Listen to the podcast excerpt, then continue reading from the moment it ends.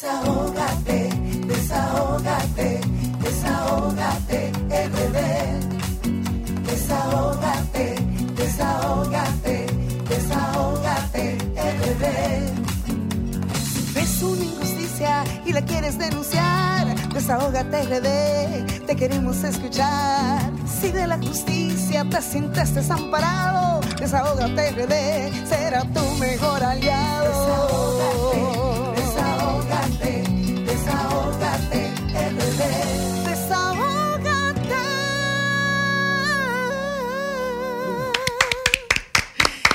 Buenas tardes, República Dominicana. Buenas tardes a todos nuestros radioescuchas que están conectados estas dos horas completitas, desde ahora hasta las 7 de la noche, en el programa que pone el oído en el corazón del pueblo dominicano y el programa que es la voz de los que no tienen voz. Desahógate República Dominicana, transmitido por la plataforma número uno del país, RCC Miria, donde pueden seguir, donde pueden seguirnos a través de solfm.com en vivo también pueden seguir los canales, el canal de YouTube de Sol 106.5, donde pueden ver la programación, no solamente de Desahogate República Dominicana, sino toda la programación de RCC Miria. Seguirnos en las redes sociales, RD Rayita Abajo, Desahogate República Dominicana. Estamos en Twitter, Facebook e Instagram, además de conectar al teléfono 809 540 1065 teléfono de cabina 809-763-7194, teléfono WhatsApp Desahogate República Dominicana. Primero poner este programa en manos de Dios, que sea el que nos dirija a cada uno de nosotros y también que nos dé la salud que necesitamos para seguir avanzando en República Dominicana. Quiero dar las buenas tardes a mis compañeros, Vianelo Perdomo, a nuestra querida doctora Marilyn Lois, que desde el año pasado no estaba con nosotros. Bienvenida de nuevo.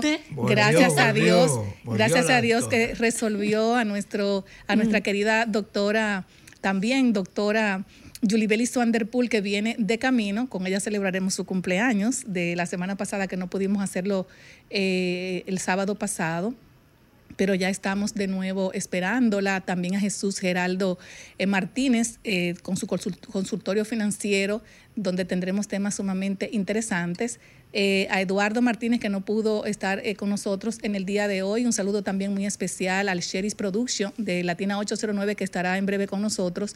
Un saludo muy especial a nuestra representante en la diáspora, Lilian Soriano. Y un saludo muy especial también a nuestro colaborador, Darían Vargas, que prontamente estará también informando con relación a todo lo que se mueve en las redes sociales. Señores, y hoy lamentamos que la doctora Ximena Almanzar no se va a poder presentar hoy con nosotros porque eh, su abuelita de 94 años tuvo un percance y ella misma tiene que darle la asistencia de una operación de, del fémur.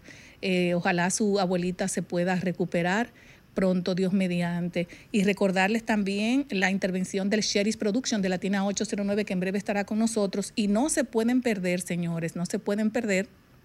El, tu consultorio financiero con Jesús Geraldo Martínez. Estaremos tratando temas eh, sumamente interesantes en el día de hoy y es el uso de redes sociales para difamar en casos de deudas, legal o no. También vamos a tratar el, tema del dólar, señores, que eso está eh, inalcanzable. Y estaremos tratando el tema tipo de cambio en la boca de todos, como lo dije anteriormente, y cómo, deberías, cómo debería responder el Banco Central ante las preocupaciones del mercado. Temas como estos tratará nuestro querido consultor financiero Jesús Geraldo Martínez y un saludo muy especial a esos dos control master, a nuestro querido Romer y a Erika Arias, que hacen más señas que, que, los guardias. Señores, y después de este programazo que tuvo la gente de por dentro con Carmen Luz Beato, tenemos también, ¿verdad?, que nosotros demostrar aquí una, eh, darle a nuestros radioescucha eh, informaciones siempre de todo eso que se mueve en nuestro país, de todo lo que se mueve en el mundo. Y hay un tema que quiero tratar brevemente Recordarles también a nuestra gente, Vianelo, que mañana se celebra el Día de nuestra Virgencita de la Alta Gracia y hoy muchas personas eh, han emigrado a, la provincia de la Alta Gracia precisamente para celebrar este día donde muchas personas llevan eh, eh, muchas promesas. si tú tienes un problema de salud, si tú tienes un problema de deudas, siempre se, se, le ruega a la Virgen de Alta Gracia para que tú también puedas tener ese favor que ella también te puede escuchar. Así es que celebramos eh, con todos nuestros, con nuestra gente, dominicanos y dominicanas, este día de mañana eh, de nuestra protectora, la Virgencita de la Altagracia. No solo Grisel, la provincia de la Altagracia, eh, en el sur hay muchos altagracianos. Exactamente, que emigran, emigran. la mata de Farfán, Pedernales, Paraíso, El Jobo. Así es. Y mi querido Palo Alto está de eh, patronal. Es, exactamente, como nuestra protectora. Señores, y quiero tratar un tema breve, un tema breve, eh, y es el caso de Christopher Colomel, el niño de 8 años que fue asesinado por su tía. A mí me mandaron el video y yo quedé consternado, o sea, es algo como que tú dices, no lo puedo ver. Y muchas personas como yo, que no sé cómo este tipo de información se, se o sea, una falta como de respeto a la, dignidad del ser humano, estos videos eh, tomarlo y hacerlo virales. Yo entiendo que a Christopher Colomé le falló la sociedad, le fallaron las instituciones, porque si un niño que tú lo ves en, situaciones eh, como medio extrañas. Yo creo que las mismas personas, como nosotros lo hemos dicho en, la, en, otros programas, las mismas personas de la comunidad de donde usted viva debe ser veedor de lo que pasa en su sector. A este niño, por ejemplo, lo veían vestido con abrigos, lo veían con una con una actitud muy, muy extraña que llamaba realmente la atención, que iba al colmado, dejó de ir al colmado, que estaba inscrito en la escuela, diez días dejó de ir a la escuela, sin embargo la directora de, la escuela llama a la tía, la tía le dice que está en la mano del papá, pero faltó, faltó el próximo paso, llamar al papá si era realmente que este niño estaba en la mano en las manos de su papá. Este niño sufrió mucho y yo entiendo que nosotros los ciudadanos debemos ser corresponsables también de lo que pasa en nuestros, en nuestros sectores. Eh, hay una persona que dio unas declaraciones de que el niño, eh, desde que la señora se iba, la tía lo dejaba eh, trancado, este niño no salía ni siquiera, no ni siquiera se le veía asomarse a la ventana. Son de las cosas que nos llaman la atención para que casos como este no se puedan volver a repetir, que usted ve algo extraño con un niño, en el caso, por ejemplo, de los animalitos, en el caso de un adulto mayor, que hay un comportamiento extraño de la familia para con, con, ese, con esas personas, con, con los animales también que usted llame a las instituciones correspondientes. Es un caso muy doloroso que no solo, se, o sea, se sabe porque este caso se hizo viral, pero ¿cuántos niños no hay en estas condiciones de maltrato? También quería tratar brevemente el caso, es un caso que lamentablemente yo, yo dije que de, ese tema no iba a hablar, pero hay que hablarlo. El caso de, eh, de Yailin y de este muchacho de eh, Tecachi 69. Yo no entiendo cómo a, hasta a esta altura de juego, Conani no ha intervenido esta familia.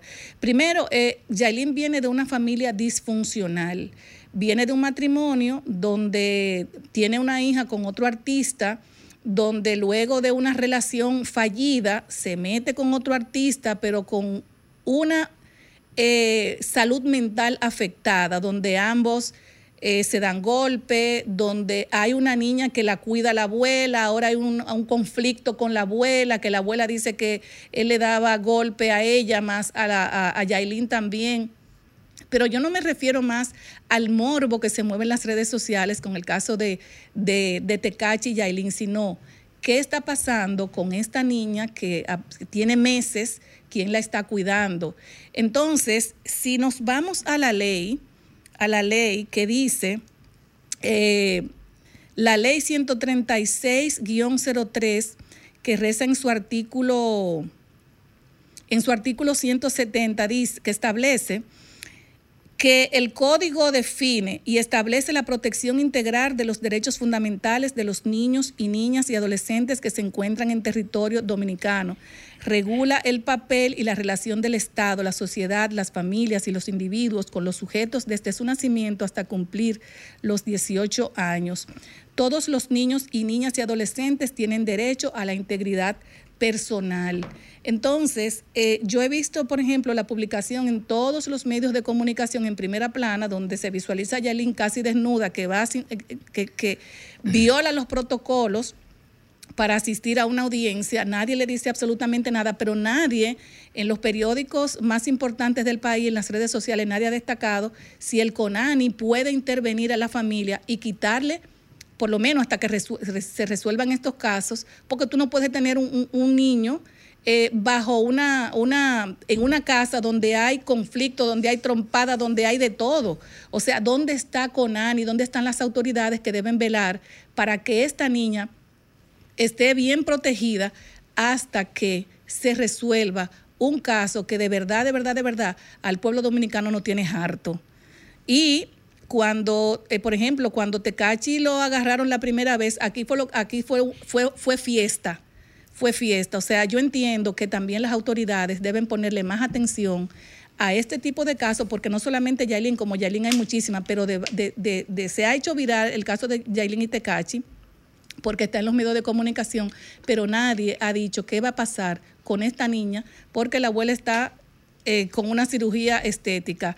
Yailin con el conflicto con, con, eh, con las autoridades, más Tecachi Six Night. Entonces, a mí me gustaría más adelante abrir los teléfonos, si Conani, haciendo la pregunta, si usted está de acuerdo que Conani pueda intervenir, quitarle la niña Yailin hasta que resuelvan este caso con eh, la Procuraduría General de la República. Con esto, eh, creo que nos podemos ir con, no sé si tenemos ya el Sheris Production de Latina 809. Buenas tardes, Sheris. Buenas tardes. Buenas tardes, Grisel Sánchez. Buenas tardes a todos los que están en esta mesa directiva hoy en Sol 106.5. Muchísimas gracias a todos los que nos escuchan desde aquí de esta plataforma La Voz de la Diáspora, que retransmite a través de Latina 809. Eh, Sheris, eh, queremos saber sobre el caso de la dominicana eh, que está desaparecida, qué ha pasado con ella, qué se ha dicho, eh, apareció, no apareció, qué ha pasado con este caso. Sí, antes te voy a decir, hoy estuve hablando con un representante de sus de sus familiares y esto fue lo que sucedió hoy aquí en Pamplona en horario de la mañana. En horario de la mañana se hizo un recorrido, van a ver estas imágenes que tenemos aquí, donde dice todos somos Gabriela. Eh, esto fue un recorrido que se hizo a partir de la mañana y estuvimos hoy hablando con Justo Fred, quien es la persona que estuvo como vocero de la familia y también nos cuenta que esto está en secreto de sumario. La cartera de la joven apareció en la orilla del río. Y esa cartera apareció a través de un indigente que encontró la cartera. El indigente fue investigado, fue a la, a la policía, le hicieron su investigación y de ahí está puesto en libertad. Eh, se siguen las investigaciones pues también en Pamplona se hace hoy un recorrido, lo contrario de lo que se hacen, saben que allí se hacen los Sanfermines, es la recogida de los toros, los Sanfermines.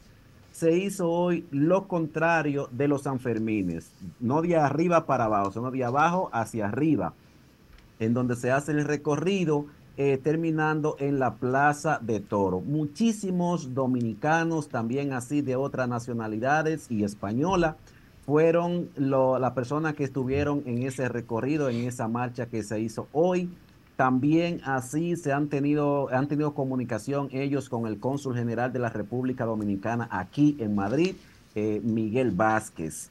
Eh, también se ha comunicado con la familia, el embajador de los Países Bajos, Pablo Valentín, Carlos Núñez como presidente de, la, de, de Madrid, y entre otros eh, funcionarios del Estado. También lo que hemos echado a menos ha sido la, la presencia o la, o, la información o cómo lo haya pedido, por qué no se ha pronunciado el embajador de la República Dominicana de aquí de eh, España, Reino de España. En esto, eh, los familiares estarán presentes haciendo, si no, se ha, no ha aparecido la joven, haciendo un llamado en EFITURS, recordándoles que esta joven ha dejado dos niños huérfanos, bueno, todavía no se puede decir que ha dejado, sino simplemente que hay dos niños que están desesperados, uno de 17 años, que es menor de edad, y el menor de 16 años en la Isabela de Puerto Plata. Le voy a colocar eh, el audio y el video para que ustedes vean parte de esta marcha, si me lo permite. Correcto, adelante. No se escucha, Sheris. No, no, no se escucha, no se escucha, no se escucha, Sheris, no se escucha. Eh, pues está bien, sí, como un audio montado está un poquito bajito el audio. Correcto. Eh, eh, le vamos a quitar el, el, audio y lo vamos a estar acá reproduciendo. Esta fue la marcha que se hizo, como ustedes pueden ver, estos son una marcha de, de, los españoles, también así de, otros, de otras nacionalidades en apoyo a Gabriela, donde dice todos somos Gabriela. Y es muy importante porque se, aún esté en secreto de sumario, esto es eh, prioridad en Pamplona. Bastante apoyo han tenido los familiares en Pamplona y dicen que nos pueden permitir a nuestra plataforma. En esta semana ellos se reúnen, los días que se reúnen es eh, lunes, miércoles y jueves. Se reúnen que nos pueden permitir a nosotros en esta semana una entrevista a los familiares y más detalle de lo que ha sucedido en el transcurso de la semana. Eh, muchas gracias, Cheris. Eh, nos gustaría que tú nos mantengas también informados con relación a ese caso, que es un caso muy extraño, donde la búsqueda como que no se sabe dónde, dónde esta persona pudiera estar y si pudiera estar también es sin vida. Es una pena, de verdad que sí. Gracias, Grisel. Estaremos aquí eh, presente, pendiente, haciendo nuestro trabajo como lo venimos haciendo. Y muchísimas gracias a nuestros amigos, familiares. Le, le invitamos a que nos sigan a través de nuestra plataforma La Voz de la Diáspora y el Cherish Play tanto en TikTok como también así en Instagram. Así es. de este lado. Muchísimas, gracias. Sherry, te queremos muchísimo. Gracias. Bueno, pues eh, ojalá ya aparezca esta dominicana, de verdad que sí. Señores, eh, creo que nos vamos ya, no, nos, vamos con, nos vamos a una pausa. Bueno, pues nos vamos a una pausa y luego regresamos con la intervención de la doctora Marilyn Lois escuchando Desahógate RD por Sol 106.5. Sol presenta la economía y la geopolítica desde otra perspectiva en Aprender Volando. Cada día dentro de la programación. Sol, la más interactiva. ¿Sabes cuál es la trampa populista? Te la hago re fácil con un cuento. Existe un pueblito donde tienen 10 gallinas que ponen un huevo cada una. De los 10 huevos, la gente del pueblo se come 8 y a la gallina vieja, que por estar más vieja ya no puede poner huevos. Los dos huevos que quedan los empollan para tener dos nuevas gallinas, que van a reemplazar a la que se comieron y una nueva para poder seguir poniendo huevos. Ahora tienen 11 gallinas, que ponen 11 huevos. Pueden comerse 9 huevos y el consumo aumenta de 8 a 9. Y empollan los otros dos, uno para reemplazar a la gallina más vieja y otro para crecer y poner más huevos. El proceso continúa hasta que llega un político populista y anuncia que se van a comer los 12 huevos. La gente está re feliz porque el consumo aumentó muy rápido, pasó de 10 a 12, jamás había crecido tanto. Y el populista sigue manteniendo sus votos. Pero una gallina indefectiblemente envejece y ya no pone huevos. Entonces empieza a bajar el consumo, de 12 a 11. Algunas personas empiezan a preocuparse porque ven que las gallinas ahora son 11 y una envejecerá indefectiblemente. Siguen comiendo el puchero de gallina, pero cada vez hay menos huevos y menos gallinas. Por fin, suficiente gente comprende el problema y vota en contra del populista. El nuevo gobierno cuenta solo con nueve gallinas y considera que es indispensable volver a crecer. Por lo tanto, la gente del pueblo puede comer solo siete huevos para poder empollar los otros dos. De esta manera, reemplazaremos a la gallina vieja y tendremos 10 gallinas que pondrán 10 huevos. Los periodistas dirán por todas partes que el nuevo gobierno es neoliberal, oligarca, insensible y redujo el consumo de 10 huevos a 7 huevos jamás había caído tanto. Los libros en las escuelas reforzarán la idea de que los liberales son ogros que odian a la gente. Pocos años más tarde, la mayoría del pueblo ya estará dispuesta a votar un nuevo gobierno populista. No te dejes engañar por la trampa populista. Parece darte mucho en el corto plazo, pero a la larga puede dejarte sin nada. Escuchaste Aprender Volando por Sol, la más interactiva. Desahógate, desahógate, desahógate, bebé. Desahógate, desahógate, desahógate. Si ves una injusticia y la quieres denunciar, desahógate, RD. Te queremos. Bueno, señores, des- desde el año pasado no teníamos a la doctora Marilyn Lois, así es que adelante, doctora, desahógase. Bueno, si me voy a desahogar con todo lo que tengo encima, no terminamos hoy. Así que mejor me voy a referir a los animalitos. Adelante. Bueno, varios casos en estos últimos días, triste, muy penoso. Por ejemplo, este caso aquí, que ven este, esta perrita con un objeto ya brotado, eh, pero gracias a Dios que una animalista, Loli, que ha sido invitada de nosotros aquí, la venezolana colombiana, ella tuvo que ver con el rescate y lo- la llevaron al hospital veterinario Arroyo Hondo y ya incluso está de alta. Hubo que, claro, extraerle el ojito, Wow. pero ya está. Pero lo- yo me sorprendí porque para mí era una perrita grande y es pequeña. Es pequeña, un poquito más grande que un chihuahua, pero ahí en la foto pensé que era más grande. Pero bueno, ya, ya ella está de alta y está ahora en un foster, en lo que le pueden conseguir un buen adoptante. Entonces, este otro caso que ustedes están viendo aquí, este perro con el cuello entero en, carne viva, eh, aparentemente se presume que le dieron un machetazo, ¿fue? Ajá.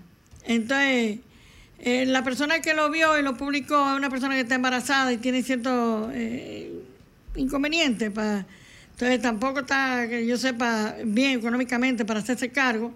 Ella lo puso a un lado y, y le está dando de comer, pero es importante que sea rescatado. Eh, la podrían llamar al 809-594-7284. Entonces, en este otro aquí, este caso también, nosotros hemos tenido aquí invitada a Lourdes Rodríguez, que viene de Baní, y se hace cargo de muchísimos casos aquí, que ella vino y vino con su esposo, que es extranjero. Entonces, esto que ustedes ven aquí, esta chihuahua, son dos, la otra no sale en la imagen, pero eran dos. La propietaria, eh, eh, no, escúchame, me equivoqué de... Bueno, sí, la propietaria del esposo como que no le...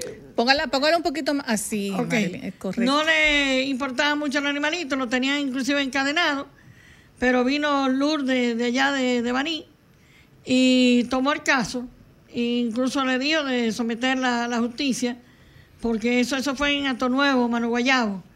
Eh, es una pena grandísima eh, la condición. Entonces, este otro caso también, este animalito, el pobrecito, eh, Lourdes también se hizo cargo del caso, Lourdes Rodríguez, y el animalito en salud pésimamente. Hasta donde tengo entendido, eh, andaba abandonado, en la- calle. Así que, pero ya Lourdes también se hizo caso del caso. Entonces aquí tenemos otra situación.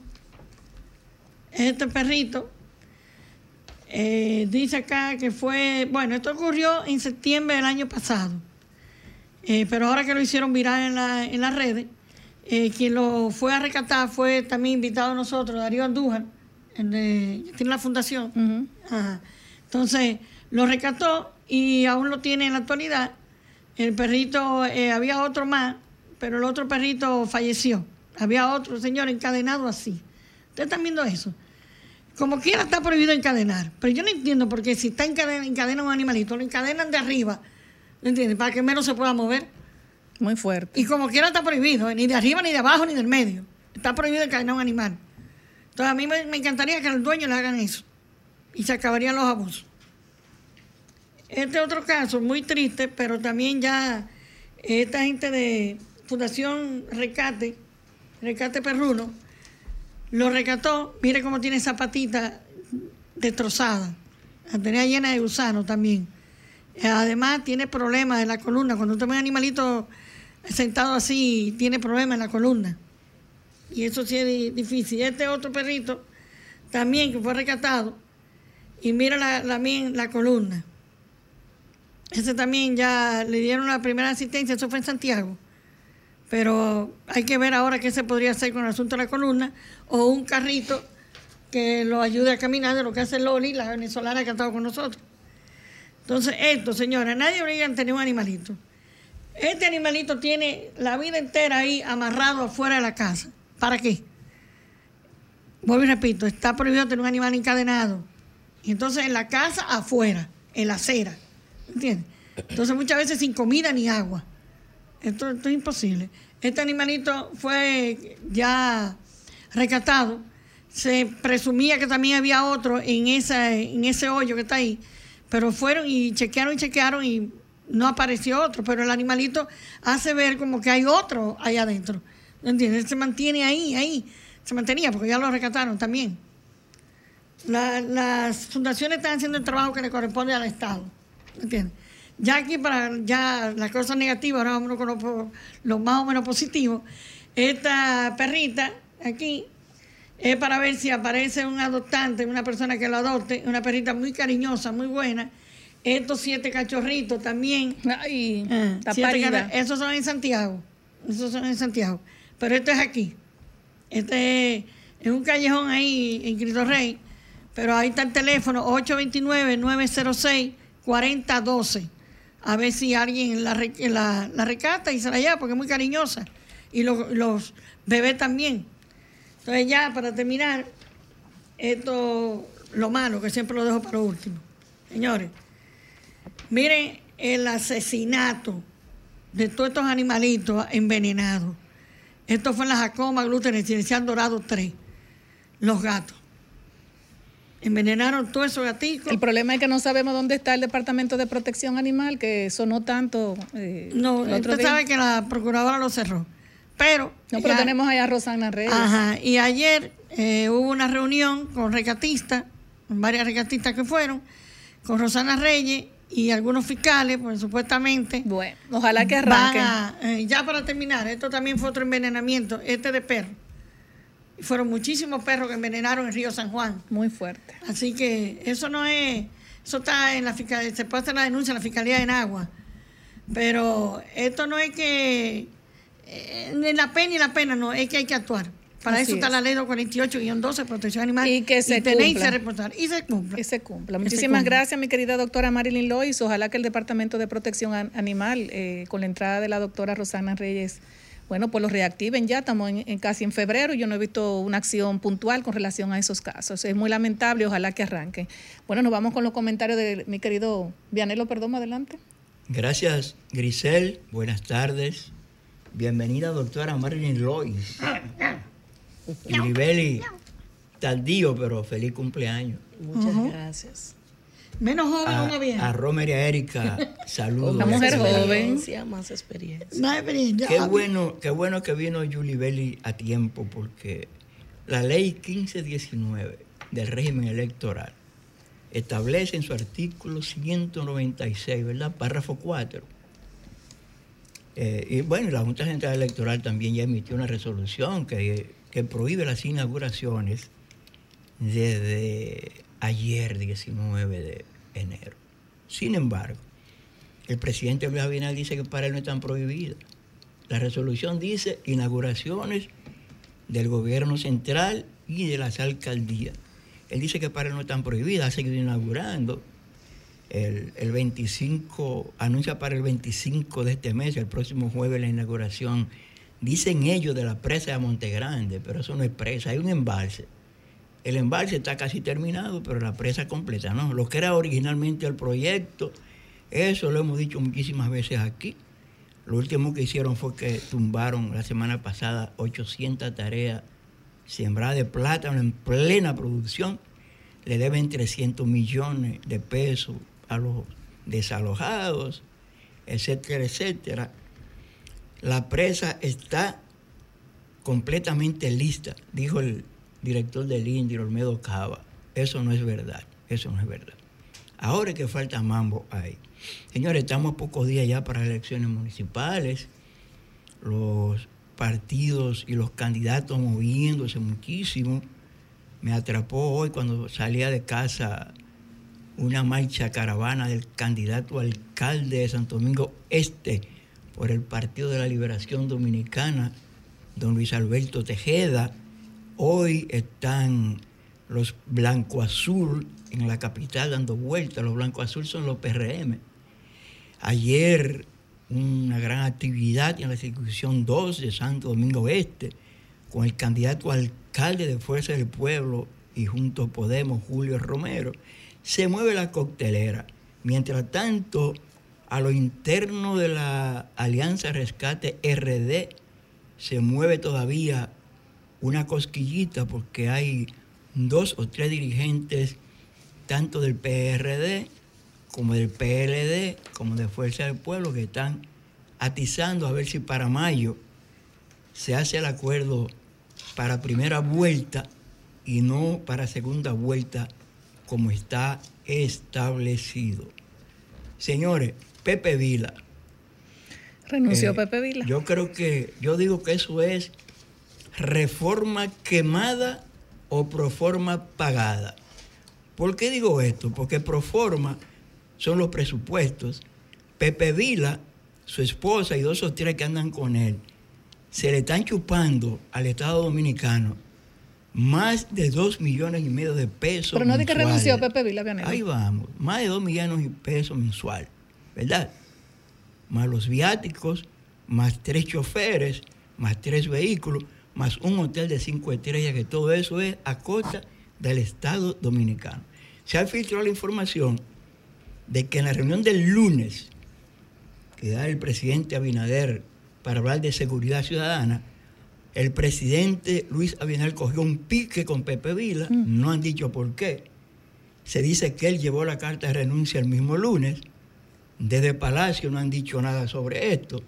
Pero hay que recordar, por ejemplo, que el, general de la Policía Nacional, Juan Jerónimo Brown Pérez, elaboró un proyecto para identificar a los delincuentes con una serie de pasos que él marca ahí.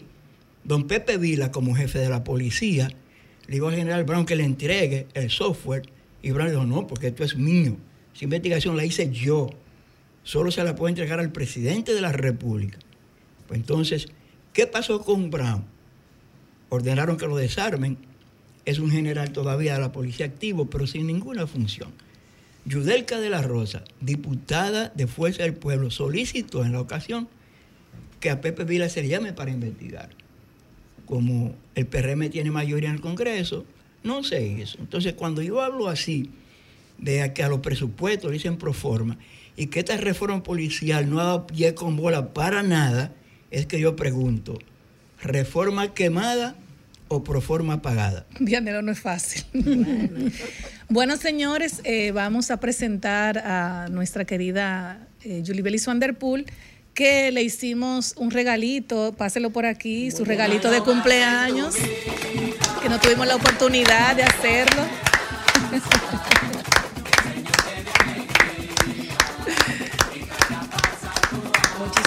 gracias. Muchas gracias. Bueno, este, el sábado pasado no tuvimos la oportunidad de felicitar a Julie Bellis, de darle su regalito. Tal vez se nos pasó ese punto con tantas cosas que no- nosotros tenemos en la cabeza, pero ella sabe que la queremos, la adoramos, la respetamos, porque ella ha sido parte importante de Desahogate República Dominicana, Vianelo desde su inicio. Y de verdad que me han dado un apoyo, Marlin, que se sumó también, o sea, nos, da- no- nos ha dado un apoyo excelente. Y eres ya de la familia, o sea, esperamos que tengas un feliz cumpleaños, pero hoy la quiero presentar. Es que la presencia de Julie Hoy la quiero presentar.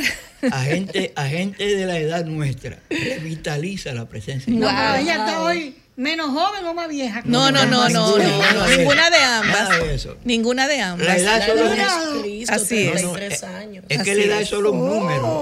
Solo Pero. Tiene pero, una fecha sagrada ella, 33 yo quiero, años, yo quiero, yo quiero presentar a Julie Bellis Vanderpool no como, no como parte del equipo de Desahogate RD, sino como eh, tiene unas aspiraciones a, ser regidora eh, por el Partido de la Liberación Dominicana eh, en la circunscripción número uno.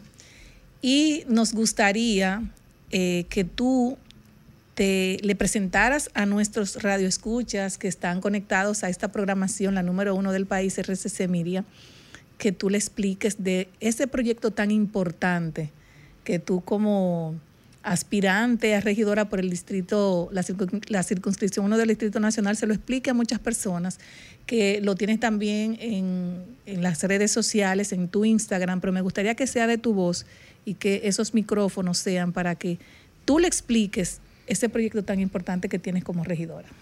Bueno, muy buenas tardes. Mi regidora, espérense, mi regidora, que conste en acta. Ay, mamá. Que conste en acta. Los animalitos van a estar eh, protegidos, protegidos. Mire, si yo lo digo en este contexto, mucha gente pensará que es de campaña. Antes de yo recibir eh, la oportunidad de tener esta tarea de ir como candidata, usted sabe mi sentir y mi respeto a los animales.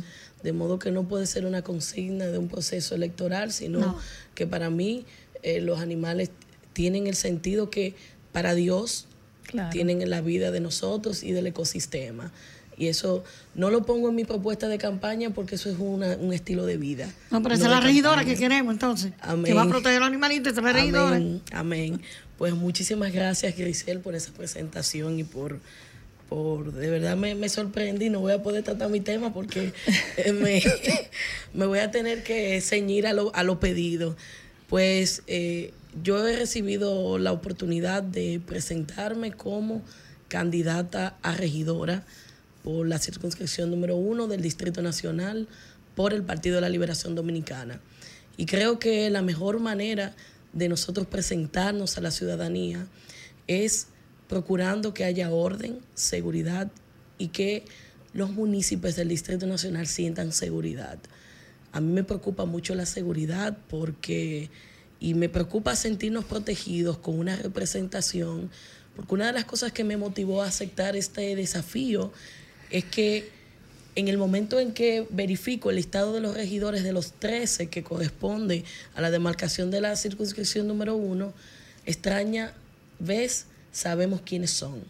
Y eso responde a que la labor que la ley 17607 le atribuye a una figura política de tanta importancia, pero que es la más cercana al electorado, no se está haciendo el trabajo. Ese trabajo de representación, de legislación municipal para construir los instrumentos legales que van a permitir que un alcalde tenga una gestión que responda a la solución de los problemas que tiene la gente. Pero tampoco hay un rol efectivo de fiscalización, qué se está haciendo con los recursos que corresponden al ayuntamiento, cuál es el cumplimiento de esas normativas y esas preocupaciones por darle vida al espíritu del legislador con respecto a las atribuciones de la ley fueron de las cosas que a mí me motivaron a yo aceptar ser parte de la transformación que requiere la ciudad. Yo desde mi quehacer profesional y mi quehacer social me he dedicado a proteger los derechos de la gente, defenderlos en todos los escenarios.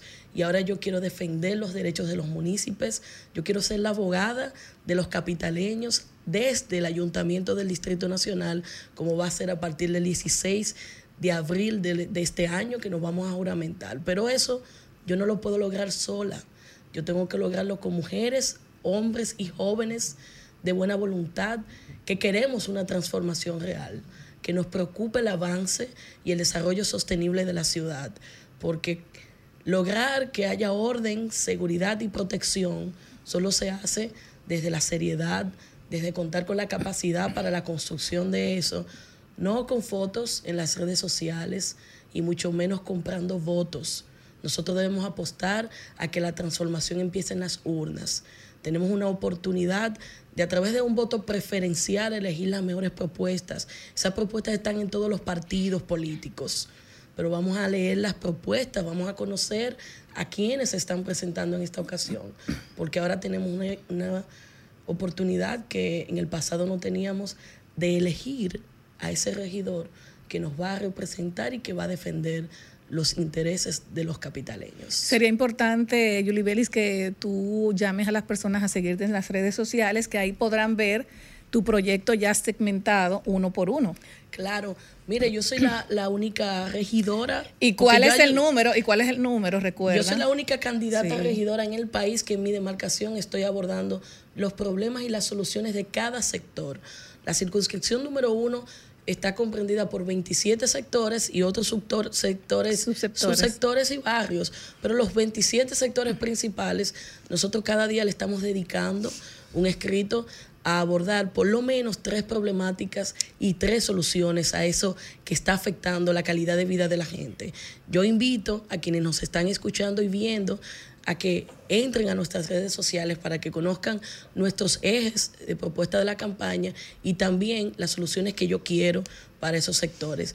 Arroba Y Wandelpool, Y W A N D E L P O O L. Y si hay algún número de contacto que usted Claro. pueda darlo para El- que la persona, mira, quiero pertenecer a... a- 829-580-1092, mi WhatsApp, mi número personal, porque yo quiero conversar con ustedes.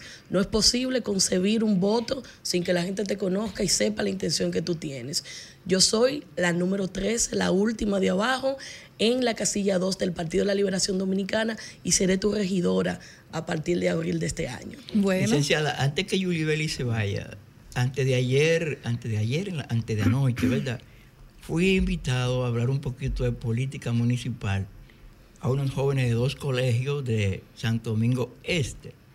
Y ahí surgió, ellos dijeron una preocupación, pero yo dije que bueno, que en estas elecciones municipales se puede dar el caso, por eso que Belli decía por el voto preferencial, de que pocos alcaldes consigan mayoría, de regidores porque hay muy buenas propuestas en todos los partidos. Sí, eso, eso es aplaudible y hay muchos jóvenes eh, con la cabeza bien, bien amueblada que eso, es- eso es lo que se necesita, porque si tú te pones a hacer un recorrido, por ejemplo, en las alcaldías, eh, como dijo Julie Vélez, y yo siempre lo he dicho, señores, la gente no conocen a su regidor, quién los representa. O sea, los regidores solamente levantan la mano cuando aparece una borona y me disculpan lo que me están escuchando, porque abordar el- la problemática de su comunidad es parte fundamental del regidor, que es el receptor que recibe la problemática social de su comunidad.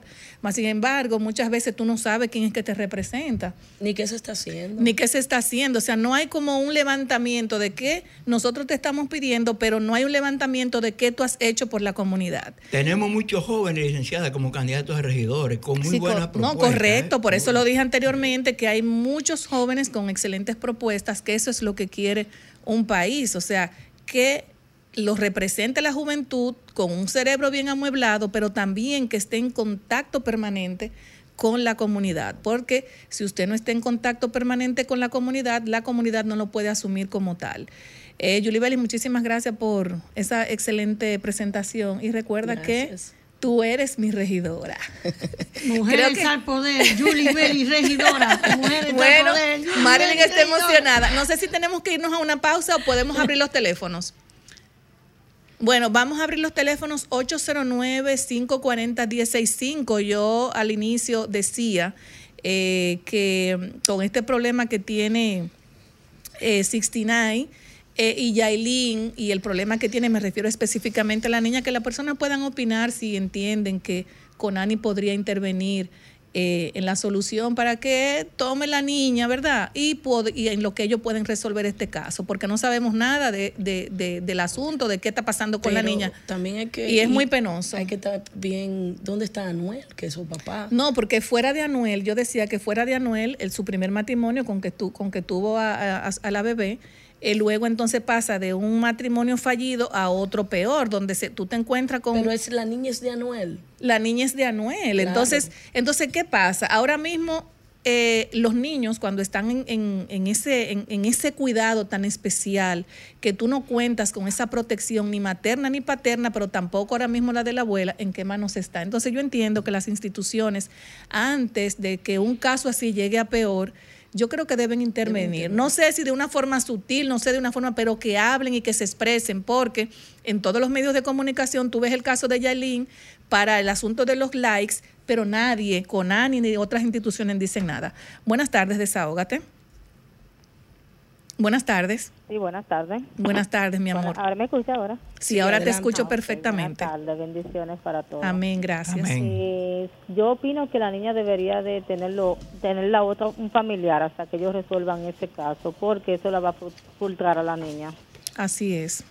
Bueno, ahí está la primera llamadita. ¿Qué edad que tiene la niña? No, tiene meses. yo no, no tiene, que no tiene un año, año. todavía. Ah, que no tiene el año. un No bebé. tiene un año. Entonces, cuando el niño, cuando el niño está en, esa, en ese, en ese crecimiento, señores, cuando un niño está, está con, con el tema de la dentición, que tiene la fiebrecita, que tiene. Entonces, señores, esos son unos cuidos y unos mimos que hay que darle a los niños Sí. de una forma tan o sea, Especial. como tan especial. Y esta niña ha crecido en un sistema de problemas, en un sistema de que ella, yo, yo creo que esa niña no sabe todavía cuál es el, el- el calor maternal que una madre debe Nunca lo ha facilitarle. sentido, nunca lo ha sentido. Entonces, eh, tenemos el problema que Anuel vive fuera del país, no sabemos si Anuel también le puede quitar la niña. Eso es un- son como muchos problemas y lamentablemente quien está pagando por eso es la niña. Buenas tardes, desahógate.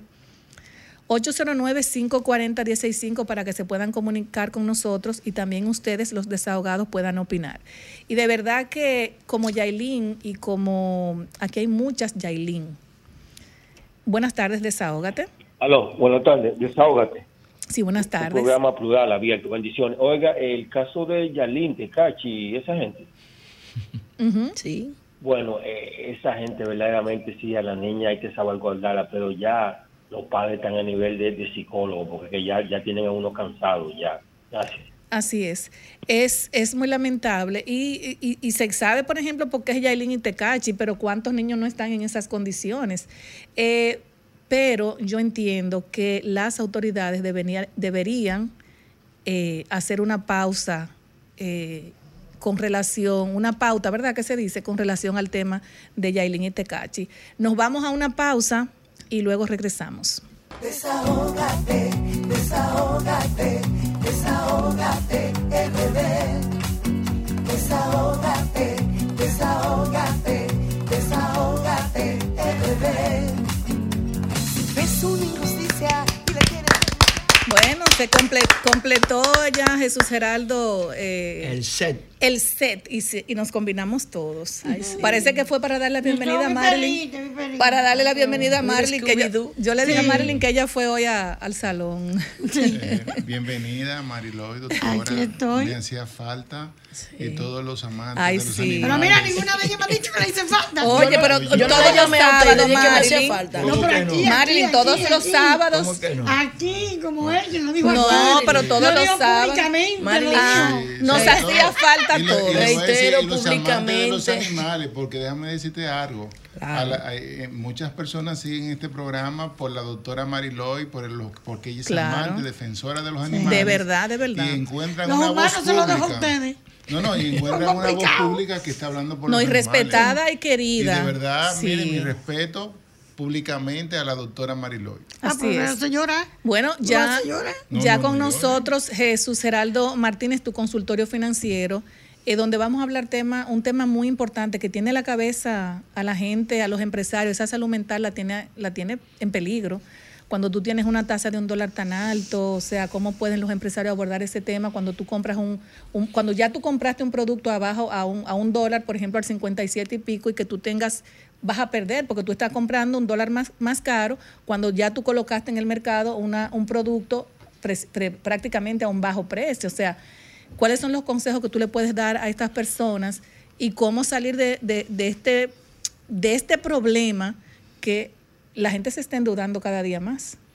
Sí, mira, vamos a traer el tema del tipo de cambio y luego vamos a traer un tema que está afectando, eh, que he recibido una decena de denuncias de, personas que están vulnerándole sus redes sociales para cobrarle dinero.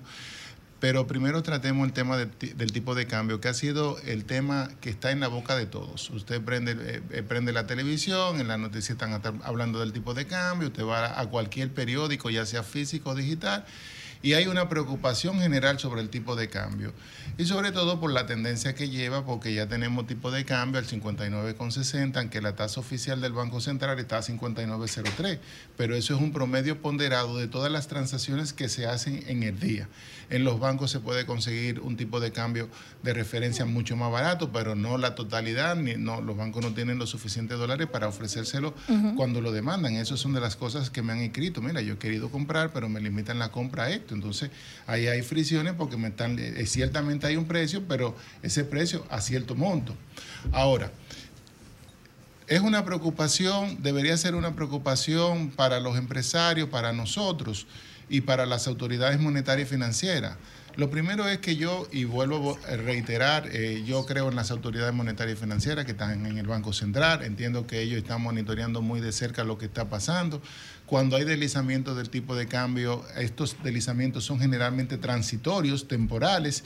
Si usted toma la serie de datos del tipo de cambio que está disponible en, el- la, página web del Banco Central, usted va a observar que en los meses de diciembre a finales y, y en el mes de enero hay una volatilidad siempre alta del tipo de cambio. Entonces, eso se combina con un ambiente de incertidumbre sobre la economía, un año electoral y la gente empieza, ¿y qué es lo que está pasando? Pero el año pasado pasó lo mismo y el tipo de cambio bajó de 58 que estaba cuando cerró en el año do- do- en el 2022 a 54, eh, se bajó a- en abril y empezó a bajar a finales de febrero. Entonces, el Banco Central tiene los suficientes dólares para contrarrestar cualquier fuerza del mercado. Tiene 15.454 millones de dólares. Es decir, que puede intervenir el mercado de divisas y ponerlo si quiere a 57 mañana mismo.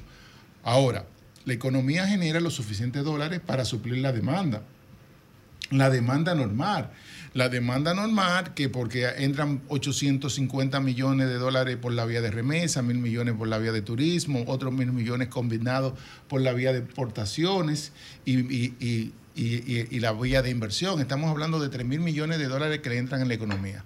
Ahora, como cualquier precio de cualquier producto, el tema del tipo de cambio es un tema de oferta y demanda. Es decir, ahora mismo hay mayor demanda del tipo de cambio y como hay mayor, mayor demanda del dólar, porque los empresarios tienen que pagar eh, sus facturas que, de sus deudas que tomaron, de sus compras que tomaron en el mes de diciembre, entonces, cuando hay mayor demanda, entonces el precio del tipo de cambio sube.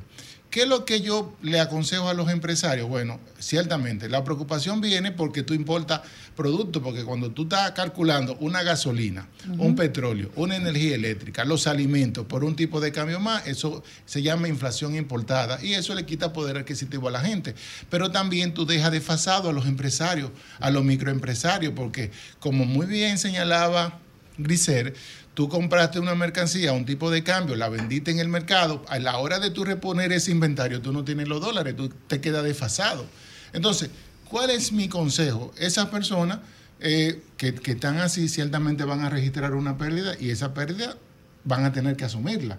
Bien, ¿cuál es mi apuesta? Mi apuesta es que el tipo de cambio a finales ya de quizás se va a estabilizar en la semana próxima, no creo que suba más de ahí porque ya también hay una presión, los mismos agentes de cambio, los mismos bancos, bancos no sé, no, espérate, vamos a tratar de mantener este tipo de cambio acá porque si no va a haber una intervención. Entonces, mi pronóstico con relación al tipo de cambio es que que es posible que las autoridades monetarias y financieras hagan una otra inyección adicional para estabilizar el tipo de cambio. El que se ponga a especular contra el tipo de cambio, apostando contra el peso, se va, a se va a quedar con sus dólares caros. Y yo siempre lo he dicho así, mientras las autoridades que están ahí, nadie que se intente bregar con el tipo de cambio, porque el tipo de cambio está una variable política. Y así lo dicen los análisis que he realizado y, muchos analistas. Entonces, el que se ponga a comprar tipo de dólares caros para guardarlo y invertirlo a una tasa de un 3, de un 4%, se va a quedar. Ahora, si usted tiene sus dólares, yo no le digo que lo cambie en peso en este momento, espere, porque se va a estabilizar. Y si sigue subiendo, bueno, aproveche una ganancia, en caso de que lo tenga que, que cambiar.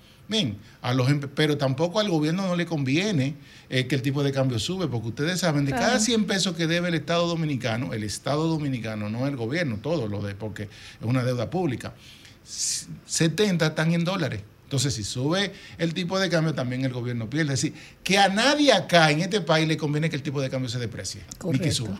Ni al gobierno, ni, al- ni a la población, ni a los empresarios. Entonces, hay que esperar que se estabilice este tipo de, oferta y demanda que se dan en los meses este- que son temporales o estacionales, que es el término correcto en economía, que se da en el mes de enero. Y ya hay estar tranquilo. Entonces, eso le puedo decir que esos son los pronósticos míos, que al final del mes de febrero el tipo de cambio se va a estabilizar. Claro, no va a pasar lo que pasa en años anteriores, que, se, que empieza a apreciarse, porque estamos en un año electoral. Entonces, ¿qué pasa en los años electorales? Que hay mucho billete en la calle, mucho dinero, el gobierno va a gastar mucho en obras públicas, en, en infraestructura de capital, en gasto público, en gastos sociales, bien, en gasto corriente. Entonces, ¿qué es lo que va a pasar? Todo ese dinero va a entrar a la economía y ¿qué es lo que va a buscar? Va a buscar dólares. Entonces no se va a observar esto. Entonces ahí lo que tienen que coordinarse bien es la política fiscal con la política monetaria. Es un error de señalar, como vi en, la, en esta semana, una publicación de un ministerio que señalaba que el tipo de cambio para el, mes de- del para el año del 2024 se era para una tasa de 60,55 Ahí mi eh, madre. eh, con- que, que ya estaban, o 61, entonces, y llegaba hasta 67 la proyección. Cuando se habla de un ministerio, eso, eso inmediatamente en economía la gente ajusta las expectativas, ah, pero si allá, déjame ajustarlo aquí, ahora mismo. Hay que dejar que las autoridades monetarias, que son las responsables, hagan su trabajo y no ponerse a especular, eh, ni, ni, ni ministerios que no le corresponden, hablar del tipo de cambio, dejarlo, es decir, de- mejor decir, mira, se está trabajando coordinada con las autoridades del Banco Central y entendemos que ese deslizamiento que tiene el tipo de cambio es un deslizamiento transitorio y temporal y se va a ajustar. Y que los empresarios, en la mayoría, para que tú sepas, Grisel, lo toman en, eh, eh, lo toman en cuenta.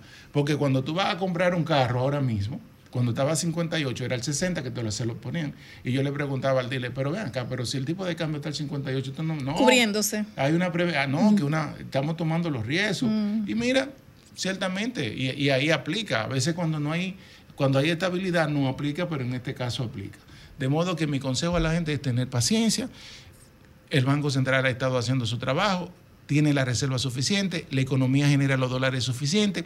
Si se deprecia el tipo de cambio a nadie le conviene, ni al gobierno, porque esto le puede afectar los resultados presidenciales a nivel de las elecciones y los resultados a nivel de los, de los municipales.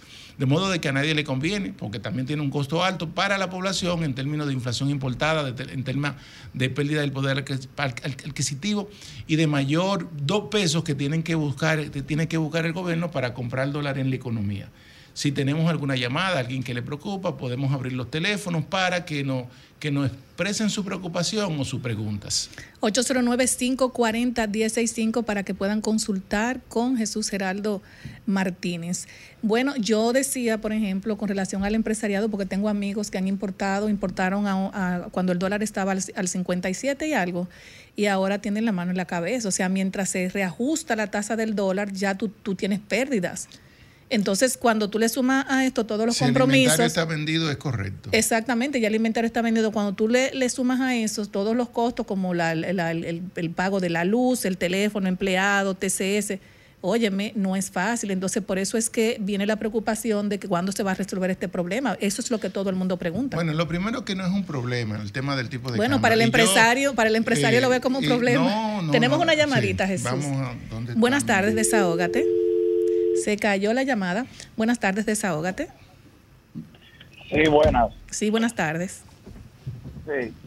Eh, estoy llamando porque estoy escuchando un programa que está hablando de la tasa del dólar. Correcto, desahógate RD. Ok.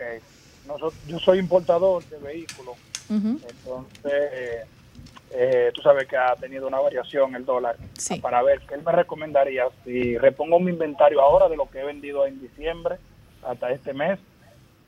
Eh, o espero que se estabilice el dólar. ¿Qué consejos me podría dar? Mira, mi, recomendación inmediata es que espere, que espere si tú no tienes, o que, que reponga el inventario más mínimo que tú puedas tener para suplir la oferta de tus clientes y que espere hasta finales del mes de, de febrero, cuando el tipo de cambio debe estabilizarse en torno al 58 y debe haber una reversión de un peso, que es la estimación que nosotros entendemos que va a dar el tipo de cambio. O sea, eh, te, te preguntaba con relación, bueno, tenemos otra, tenemos otra llamadita. Buenas tardes, desahógate. Primero, saludo. Buenas tardes. Eh, buenas tardes. Mira, el economista que está hablando. Primero, pocos economistas son serios como ese señor. Muchas gracias. A mí me gusta escucharlo. Qué bueno. No a una persona que no tiene un- una parcialidad con problemas económicos o políticos. Y eso lo felicito de él.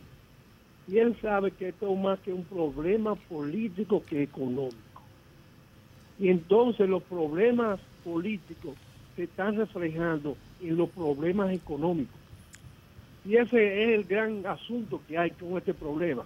Hay gente que están en, en contra del gobierno que quieren subir la tasa obligatoriamente. Pero como él dice, el Banco Central tiene miles y miles de millones de, dólares en reserva. Que el Banco Central lo que pasa es que lo está acomodando y no lo quiere soltar, porque eso es lo que quieren los sectores políticos. Gracias y sigue siendo una persona honesta, señor, que se le admira y se le quiere. Mu- muchas gracias por sus palabras. Bueno, eh, eh, No, y ciertamente él tiene razón. Es decir, si yo estuviera en el Banco Central, estuviera y sé que lo están monitoreando porque conozco la calidad de los técnicos que están dentro del Banco Central y sé que lo están monitoreando de cerca y, y en su justo momento van a hacer la intervención y por eso hago el llamado, no se ponga a apostar contra el tipo de cambio, que va a pasar lo que pasó en el 2020. Ustedes saben que en el 2020 el tipo de cambio se puso casi al 60 por 1, Ujú. si ustedes recuerdan. ¿Y qué hizo ese tipo de cambio? Llegó a 54 por 1 porque es un tema de oferta y demanda. Y donde hay, si hay oferta, si hay muchos dólares, la economía se va a ajustar y el tipo de cambio va a bajar. no, y el mercado negro acapara dólares y te la ponen en China, te la ponen carísimo Sí, porque ven la necesidad que tú tienes de ya, ya adquirirlos. ese mercado negro realmente no existe. Sobre crees? todo, no, no, no, no existe. Y, de- y debo aclararlo porque a nivel del mercado de divisas, que es donde se negocian los dólares, los euros, las diferentes divisas internacionales, el 80% es controlado por las entidades bancarias. Para que usted se, y sobre todo los bancos múltiples, que son las entidades que tienen este negocio más y que controlan la remesa. Y los agentes de cambio muy poco poder tienen para mover el precio del tipo de cambio. Buenas tardes, desahógate. Sí, buenas tardes. Buenas tardes. Para todos. Adelante. Por ejemplo, una, una actitud de, para tener el derramamiento de la economía, en este caso para una pregunta para el licenciado, ¿cómo podemos derramar la economía, dinamizarla en los sectores más vulnerables? O sea, porque vemos que a veces la economía crece un 5%, un 7, un 8, y vemos que las, los microempresarios, los pequeños empresarios, no asumen esto porque la- el sistema de préstamo para un microempresario es muy difícil. O sea, logro de crédito, hay que simular que se tiene dinero para coger un buen préstamo. Eh, una- esa es la pregunta. Sí, mira, es una preocupación no solamente tuya, sino de las propias autoridades, de los, de los propios economistas, de diferentes ministerios. Ciertamente, y, hay un- y es un problema de la distribución de la riqueza a nivel de todos los países, es decir, que los que tienen más ganan más. Entonces, y es una crítica a veces cuando se le hace, cuando hay facilidades que se otorgan del Banco Central que no llegan a los temas de los microempresarios, se quedan en un extracto y, y eso, y eso es público.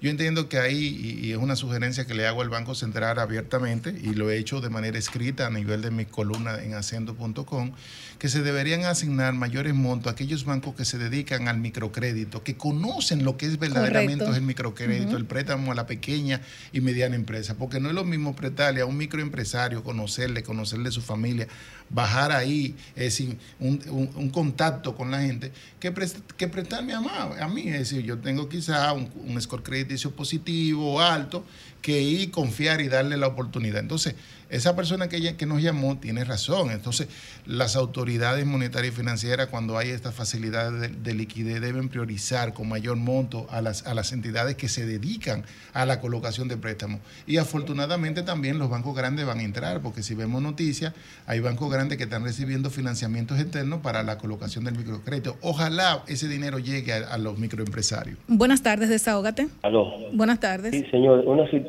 Vi ahí en el concierto del artista famoso que vino el día pasado. Gente que daban 20 mil y 30 mil pesos por una Al concierto de Luis Miguel, tú dices. Sí, exacto, sí. Eso significa que hay un grupo aquí en el país que está bien. Yo quiero como que ese bienestar se tienda más hacia los pueblos, hacia los barrios. Ese es mi llamado, gracias. Hay gente que hasta préstamo cogen para, para eso. No, no, la mayoría tú puedes tener seguro que fue un tarjetazo que dio ahí. Sí, se da un tarjetazo, así es. No se quieren quedar fuera de ese espectáculo. Pero yo, pero yo estoy también de acuerdo con él. Yo pienso que el crecimiento, y, y está relacionado con la pregunta anterior, tiene que derramarse hacia los más necesitados. Es decir, no solamente son la vía de los préstamos. Es decir, los más vulnerables tienen dificultad con el agua, tienen dificultad con la energía eléctrica, tienen dificultad con el acceso de su calle, tienen con los servicios, los alcantarillados. Cuando llueven se le llenan la calle, tienen dificultad con su casa. Con, entonces, el gobierno, y creo que en, este, que en esta etapa que siempre se aprovechan cuando hay elecciones, eh, va- hay mayor gasto público hacia este tipo de personas, pero eso no debería ser cuando hay elecciones, debería ser permanente y una política social mucho más agresiva, ayudar y a crear las condiciones para que la gente progrese y pueda producir y para que la gente progrese y pueda producir dinero, Claro. hay que crear la- el emprendimiento, el microempresario y que llegue dinero también barato a esa gente, a, lo- a los microempresarios para que creen empleo, porque déjenme decirle un dato. El 60% de los empleos en la República Dominicana son los microempresarios que lo crean claro. no son las empresas grandes. Entonces, hay que seguir fortaleciendo la base, la base de la pirámide a nivel del microempresario y de las pequeñas y medianas empresas. Es que a ve- fíjate que en los, en los sectores más vulnerables, hasta un puesto de chimichurri te tiene dos, dos empleados, más el delivery que te lleva el, el, el chimichurri o el hamburguesa a, a- a cualquier lugar.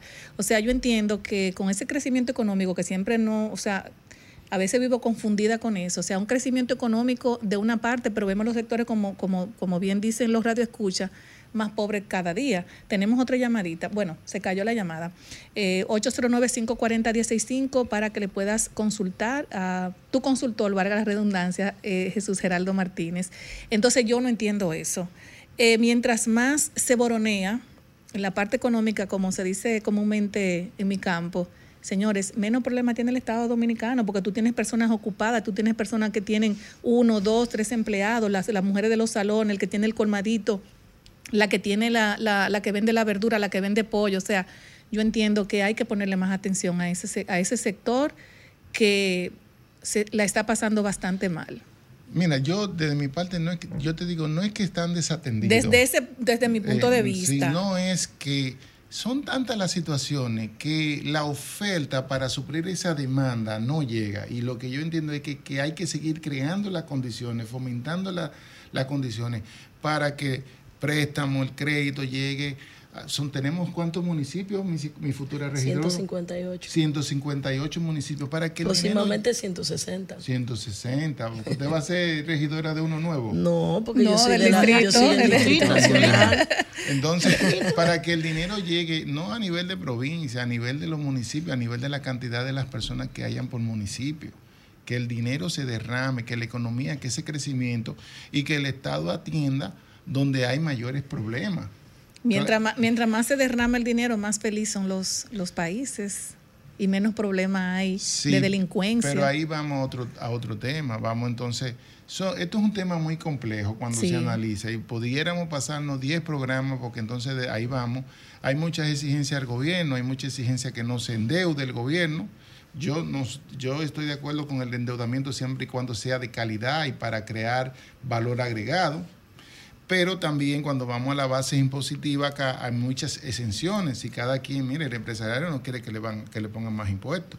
Los que son más vulnerables no tienen, en su base no pagan impuestos y pagan, y si lo pagan, pagan muy mínimo. Bien. Y la clase media es la que lleva la carga. Entonces, que es donde se le quiere cargar más. Entonces, también hay mucha evasión fiscal en este país porque el 60% de la economía es informar. Hay que trabajar sobre cómo motivar a que más personas paguen, porque si todos pagáramos, aquí no hubiera necesidad de una reforma fiscal para este año 2024 que yo vengo diciéndolo desde hace un año. El problema es que nadie, o sea, nadie quiere como tirarse esa canal encima porque es un tema muy político. Cuando la gente entiende que tú le estás poniendo más impuestos, la gente se pone agria. Sí, entonces, pero fíjate una cosa, es algo que te emboga también, es algo que, que todo el mundo está consciente y gane quien gane en la República Dominicana en mayo del 2024, le va a corresponder llevar al Congreso de la República una reforma fiscal y eso significa más impuestos para la clase media. Bueno. De modo que a mí me gustaría escuchar los candidatos presidenciales sobre cuáles son los impuestos que le van a poner a la clase media. No van a poner impuestos en la educación, no van a poner impuestos en la energía eléctrica, no van a poner más impuestos en los alimentos, no van a poner más impuestos en las propiedades, no van a poner más impuestos en los intereses, no van a aumentar el IPI. O, entonces, ¿cuáles son los impuestos que nos van a que nos va a tocar? Porque es la población. Es decir, no van a aumentar el ITEBI, que ya es un 18, no lo aguanta nadie, ¿entiendes? Entonces, ¿dónde es que se va a buscar? Entonces hay que ir buscando eh, eh, donde las exenciones, porque entonces se dan contradicciones. Ustedes recuerdan que en el mes de diciembre yo señalaba y criticaba que es una ley que se aprobaron para los yates libre de impuestos es. por 10 años. Tenemos una llamadita. Buenas tardes, desahógate. Aló. Sí. Una sugerencia a los grandes empresarios turísticos de este país, los ingenieros, la SUDE, o también, o al que gane o el que se quede en la presidencia, el turismo ya del sur hay que despegarlo. Hay que arrancar fuertemente porque hay mucho desempleo y queremos que el sur también disfrute de las mieles del turismo. Ya Punta Cana está bien, el, eh, el norte, Samaná está bien, ya el turismo del sur hay que, hay que despegar. Gracias. Así es. Bueno, todo el mundo quiere que su- el turismo despegue porque eso significa más empleos. Bueno, debe- de- déjame decirte que creo que es un logro de este gobierno y hay que señalarlo porque asimismo cuando hemos criticado Claro. algunas acciones tengo que destacar las, la- las cosas positivas. Fíjense, tenemos Punta Bergantín en Pedernales ya. Ese proyecto va a despegar el sur completo porque el sur con Pedernales va a despegar, va a llevar a Barahona, va a llegar a toda esa parte y a, a- y a Baní, que son las que tienen las mejores playas. dicho Y por- ríos. O sea, ahí tienen, ahí tienen De todo junto. De todo que, conjunto. que esa persona que llamó, que puede tener por seguro, porque este ha sido un gobierno que le ha dado prioridad al sector turismo, que le ha dado prioridad al desarrollo de, de la infraestructura turística. Y creo, no que los otros no lo hicieron, sino que ha destacado y haya decidido invertir en áreas donde no se invertía, como Pedernales, como Miche. Estamos señalando por citar dos. Entonces eso es muy positivo y no es que estoy a la defensa del gobierno, es la realidad, no podemos eh, ocultar las cosas, hay que decir las cosas como son. Y realmente reconocer que el sur profundo es, hay mucha pobreza. Sí, pero, con tantas cosas que tenemos. pero eso va a por- cambiar con por- las inversiones que se están haciendo. precisamente, Eso, eso- no cambia de la noche a la mañana para la Claro, persona, un pero usted puede tener seguro que de 5 a 10 años va a haber migración del este hacia el sur de trabajadores. No, y también cuando ya tú desarrollas un turismo de esta magnitud, eh, el, el bien- hasta la casita que tú tenías sube también eh, No, no, todo. su valor todo agregado. sube, la tierra y todo. sube. Claro, y todo el mundo pone su comedorcito. O sea, eh, yo creo que eso son de las cosas que, que engrandece un país cuando el gobierno invierte donde tiene que invertir. Porque ¿quién no quiere vivir en un país donde los dominicanos y dominicanas tengan su comida segura, donde puedan eh, ir a disfrutar de un gran concierto, como llamó ahorita el, el- el radio escucha, de que eso fue un lleno con Luis Miguel, pero hay que ver los tarjetazos que se pasaron ahí, como dicen, un gustazo, un trancazo. Bueno, Eh, Jesús, con relación, no sé si nos vamos a una pausa, no sé si nos vamos a pausa, pero con relación, con relación al tema, al tema de cuando tú tienes deuda en las redes sociales, eso es un tema muy importante que nos gustaría que tú lo abordaras de una forma muy, muy llana, como estás acostumbrado, eh, luego de la pausa. ¿Qué te parece? excelente. Nos vamos a una pausa. Estás escuchando Desahógate RD por Sol 106.5. Es el momento de tu educación financiera y actualización económica para llevar a cabo los consejos prácticos sobre inversión, emprendimiento y economía personal con tu consultor financiero Jesús Geraldo Martínez. Tu consultorio financiero con Jesús Geraldo Martínez llega a ustedes gracias a Ban Reservas, el banco de todos los dominicanos. VHD, el futuro que quieres. Bueno, y nos quedamos, y nos quedamos en un tema que yo creo que es poco sonado y es el uso de las redes sociales para difamar en casos de deudas y Para nosotros hacer cobros compulsivos. Bueno, es más o menos un estilo de cobro compulsivo, pero también para afectar afecta la salud mental de las personas y nos gustaría saber si eso es legal o no. Mira, yo estoy en shock y hago un desahogo público en estos momentos porque a mí no, me sorprenden cada día tantas cosas que uno dice, wow, pero y hay tantas cosas así. Yo en esta semana he recibido al menos 10 denuncias de empresas que han comprado deuda y de empresas que prestan su dinero directamente, que no hacen intermediación financiera, que prestan dinero eh, directamente a personas de estas empresas y empresas que de esas que también dicen que limpian tu crédito, de que y por lo menos tres empresas, no es una, que se están dedicando a extorsionar, a chantajear y a difamar a las personas que tienen deuda pendiente por cobrar en las redes sociales. Entonces, antes de venir para acá, contacté a, a una persona y le pedí que me diera referencia, me diera todos los detalles. Ella me explica que tuvo una situación financiera, perdió su trabajo, hasta perdió su papá económicamente. Y entonces, estas empresas que, eh, que para mí no merecen eh, ningún tipo de consideración y que justamente en algún momento o tendrán que enfrentarte con la justicia o tendrán que enfrentarse con la Dirección General de Impuestos Internos. Mira lo que hacen. Agarran tus redes sociales, Grisel, tus 16 mil seguidores, lo toman cada uno, aquellos que son abiertos, que no tienen, o. Facebook, los que están abiertos, porque todos tenemos seguidores abiertos y seguidores privados, y empiezan a notificarle que tú le debes un dinero y que te andan buscando. Que tú le debes un dinero y que a, a difamarte, que tú le debes un dinero y que te andan buscando. Entonces, la pregunta ha sido, a unísono, ¿es legal que un acreedor tuyo o una persona que dice que tú le debes dinero puede interferir tus redes sociales para denunciarte públicamente? Si eso es legal. Entonces, yo me dediqué a hacer la tarea y lo primero que le digo a la gente, eso es totalmente ilegal.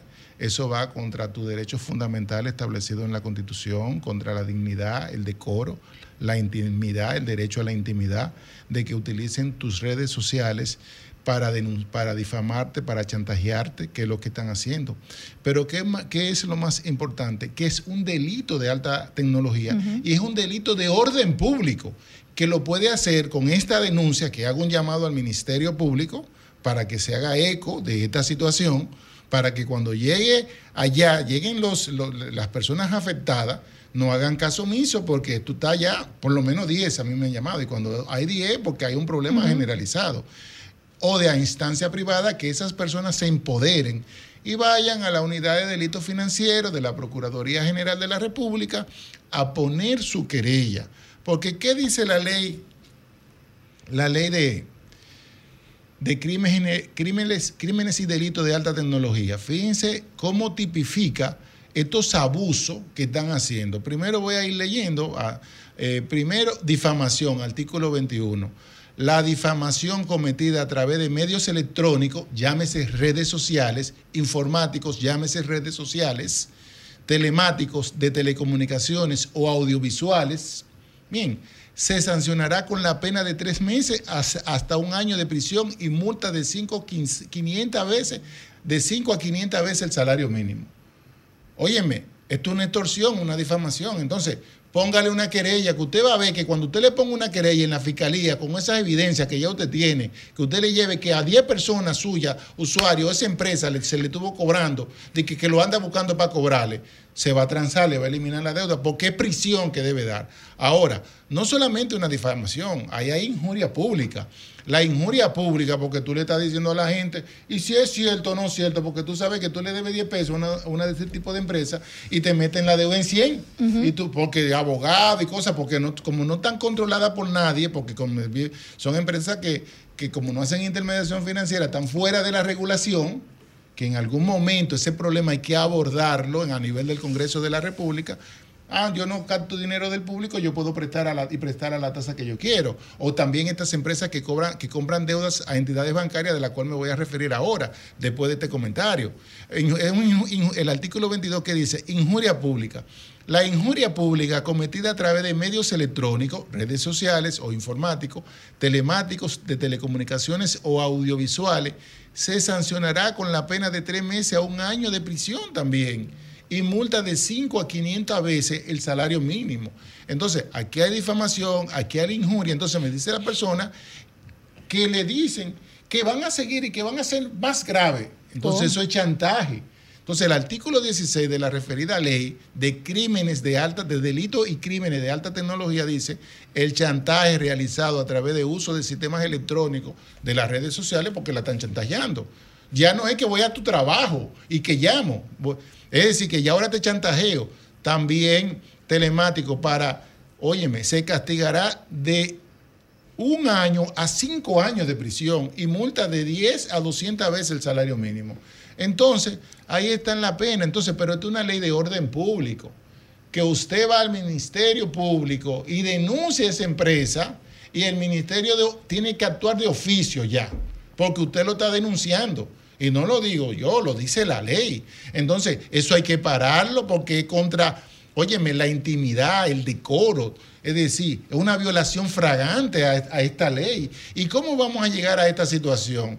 Que ahora entonces te cojan tus redes sociales para difamarte, para chantajearte, Y para mandárselas a tus seguidores. A tus seguidores. No, señor, esto hay que pararlo y tenemos que hacernos eco de esto. De hecho, mi artículo del lunes en acento es sobre este tema.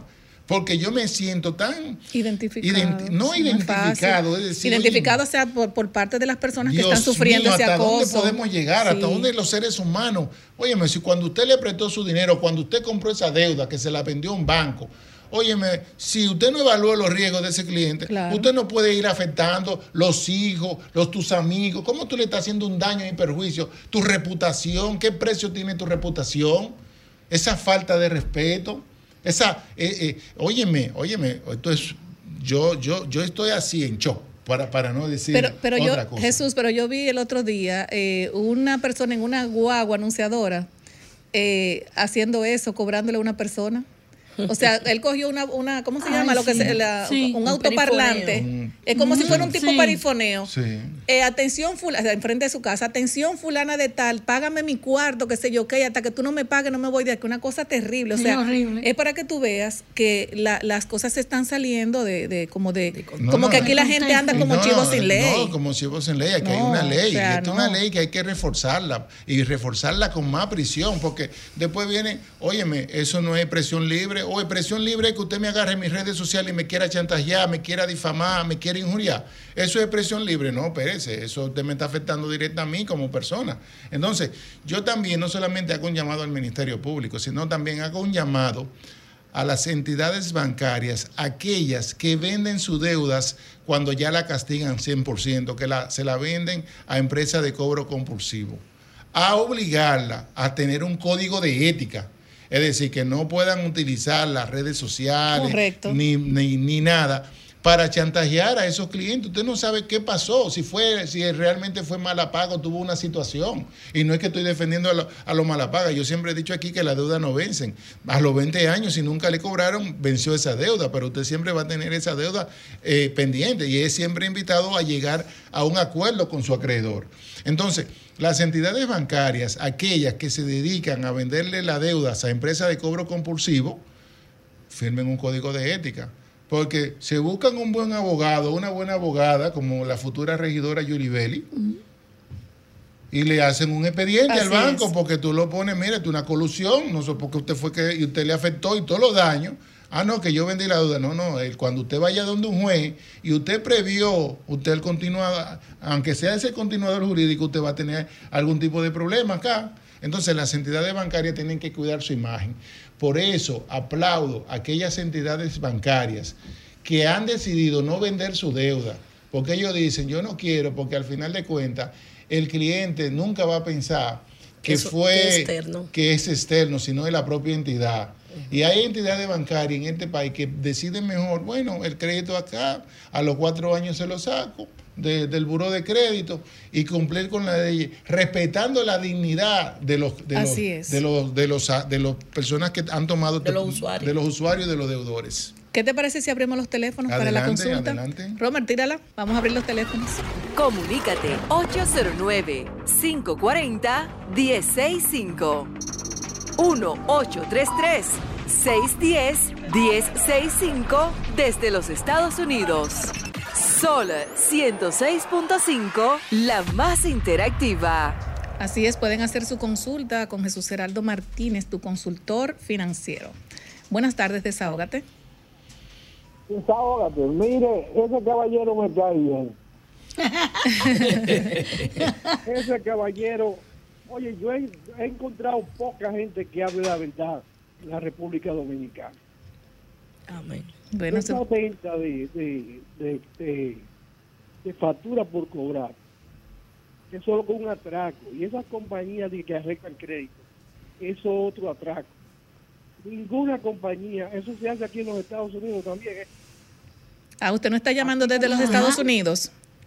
Sí, aquí también se usa gente que te arregle el crédito. Aquí nadie arregla el crédito. El crédito es una acumulación de, de información a través de los años. Si tú tienes, por ejemplo, un- una tarjeta de crédito por 10 años, nadie te la va a cambiar en dos días. Eso es mentira. Así es. Como dice el caballero, nadie sabe por qué usted eh, eh, eh, no pudo pagar una cuenta o una cuenta médica. ¿Usted me entiende? Todo ese tipo de cosas se tiene que tomar en cuenta. Y los bancos lo que tienen que hacer, que los bancos lo pueden reportar como pérdida eso, y, y no pierden nada. Así es. Los bancos en los, en los, en los casos los reportan como pérdida. Entonces ellos quieren ganar dos veces. Lo quieren reportar como pérdida incobrable y lo quieren vender también. Entonces así es que funciona eh, la democracia. Muchísimas gracias. Siga siendo honesto, caballero. Muchas gracias. Tiene- tiene- él tiene toda la razón Así en es, lo señores. que dijo. Están, estaban las, las pantallas, vu- vuelvan a llamar, 809-540-165 repleta. Buenas tardes. Buenas tardes, Carlos, habla. Adelante, Carlos. Yo tengo una situación. Baja el volumen de tu radio, por favor. Yo tengo una situación muy parecida a esa. Cuéntenos su caso. hasta el nombre de la de- No, dígalo para que. Adelante, di- puede hacerlo, dígalo, no hay porque problema. ellos lo están afectando a usted y usted no está cometiendo ningún En el delito. De la Asociación Nacional, Duarte Esquina, México, ahí yo saqué una tarjeta en los años 95, 96 y duré un tiempo usándola. Yo tenía una cuenta de ahorro con ellos, la cancelé y me quedé con la tarjeta y después yo fui y pagué el saldo de la tarjeta. Y me dormí en eso, que tú sabes que siempre dicen que después que usted paga el saldo, a lo tanto tiempo, cuando la tarjeta corta, uno tiene que pagar el deductivo. Me dormí en eso. Entonces, como para el 2015, yo fui a solicitar un préstamo a una entidad de Banco Santa Cruz y me dijo, tiene que traerme un papel de tal sitio como que usted saldó la cuenta. Y yo fui allá, me hicieron pagarle como 700 y pico de pesos y después, ahora en día todavía me llaman a mí de una compañía amenazándome que me van a mandar un alguacil, que yo, que yo cobro bien, que yo tengo tanto vehículo y que me mandaste una, una foto de, de, la, de la intimidad de, del alguacil, De intimación. la intimación, sí. O sea, usted quiere una respuesta con relación a eso. Y a cada rato me llaman que, que haga un acuerdo del pago, de ellos qué, porque yo le vendí la fuente, le vendieron la deuda, el banco se la vendió a una compañía, la compañía me llama a mí. ¿Y qué monto le están cobrando de ese remanente que usted quedó? De aquella vez yo pagué 700 y pico de pesos, pero ahora me están cobrando 3.200 pesos. Y siempre en diciembre, en, en esos meses son siempre que atacan con eso. El año pasado eran 2.000 y pico de pesos, ahora fueron eh, 3.200. pero si no lo paga, te va a, te- eh, o sea, va a llegar No, larga lo, la lo- deuda. lo que pasa es que yo lo entiendo. Si Sí. él pagó su deuda. 700. Y pagó eh, 700 y pico pagó también. 700 y pico, ¿cómo es posible? Y, y- Ajá. y no es un monto significativo, pero hay personas que, Que no ese pueden, monto no lo pueden No pagar. lo pueden pagar. y No sé Claro. si es el caso de él.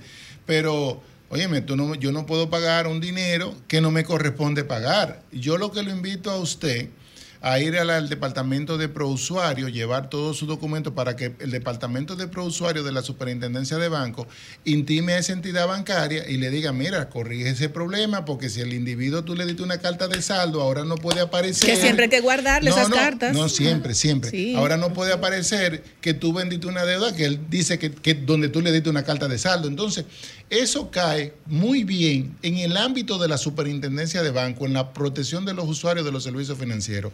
Si esa entidad le dio una carta de saldo, no puede salir ahora un cobrador que esa entidad le vendió una deuda. Ahí debe haber, ahí debe haber un- una situación. Tenemos va- varias llamadas. Buenas tardes, desahógate.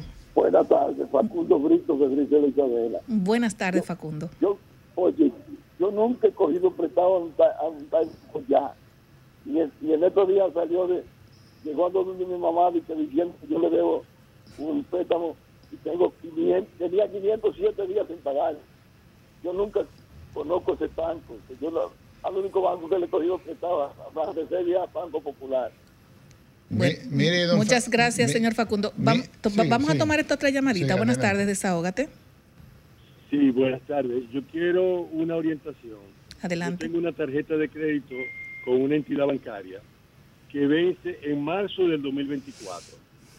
Me llamaron la semana pasada para decirme su plástico de renovación lo tenemos, ¿dónde se lo entregamos? Y yo le dije que no me interesaba, que ya yo no iba, que no me interese, que no me lo entreguen. Oh, y entonces me están cobrando eh, siete mil y pico de pesos De correspondiente emisión. a la renovación de eso. Yo fui hoy a hablar con el oficial allá y me dice que no, que en letra chiquita dice en el contrato que a los 10 meses que eso se renueva automáticamente. y Ese- que yo tengo que pagar eso para entregar la tarjeta. No, no, ¿Qué te, te te he equivocado. Le voy a contestar ahora. Adelante. Mire, primero voy a contestar esto. Eh, primero, ese oficial de cuenta está totalmente equivocado. Y se lo digo con conocimiento de causa.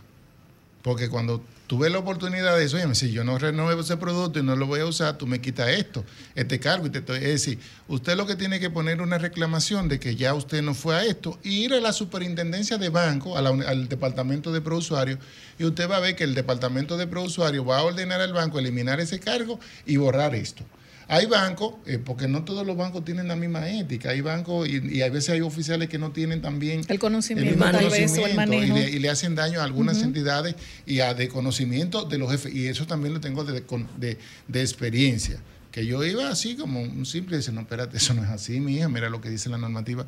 De modo que el banco, el emisor, de, el banco emisor de tarjeta de crédito, que en este país son 20, no eh, para que ustedes sepan de 48, está obligado a eliminarle el cargo y a cancelarle la tarjeta. Usted lo que no puede hacer es consumo, porque si ya usted hizo un consumo, Claro, ya es- y entonces, no, ya lo asumió, Claro. pero si usted no ha consumido nada, el banco está obligado a revertirle eso. Porque yo tuve una experiencia así. Yo decía, mira, no, no, yo, ah, no, no, no, re- reviérteme ese dinero, yo de conocimiento. Y con lo que dijo el señor Facundo, yo lo que invito a la población dominicana, a todo el mundo, sin excepción, a, partir de los 18 años, a revisar de manera gratuita su historial crediticio, ya sea en la página de Prousuario Digital de la Superintendencia de Banco o ya sea a través de TransUnion y Data Crédito. Se dan muchos casos acá. Yo tuve la oportunidad de participar en una, entidad- una disolución de una entidad bancaria y donde había más de 5 mil créditos ficticios de personas de bebé y de cosas así. Entonces, aquí hay sujetos que se prestan a eso, hasta falsificar la, eh, la- la identidad de la persona. Buenas tardes, desahógate. Oye, usted es tan duro, usted es tan duro, duro, duro hoy. Ay, tu consultor financiero está ¿Por qué duro. no ¿Por qué ustedes, eh, la gente que tiene ese tipo de cosas, que le carga tarjeta, aquí también se hace en Estados Unidos, ¿por qué no contrata a un abogado? El abogado lo va a llevar esa causa. Y cuando determinen que esa persona no tiene ningún cargo, los honorarios del abogado lo debe, lo debe de pagar la institución. O sea, que la persona no paga ningún dinero, porque es una pérdida de tiempo. ¿Ustedes me entienden? Eso Así va a tomar seis o siete meses. Que el abogado lleve esa causa y al final de cuentas, quien tiene que pagar es la institución que le intimó.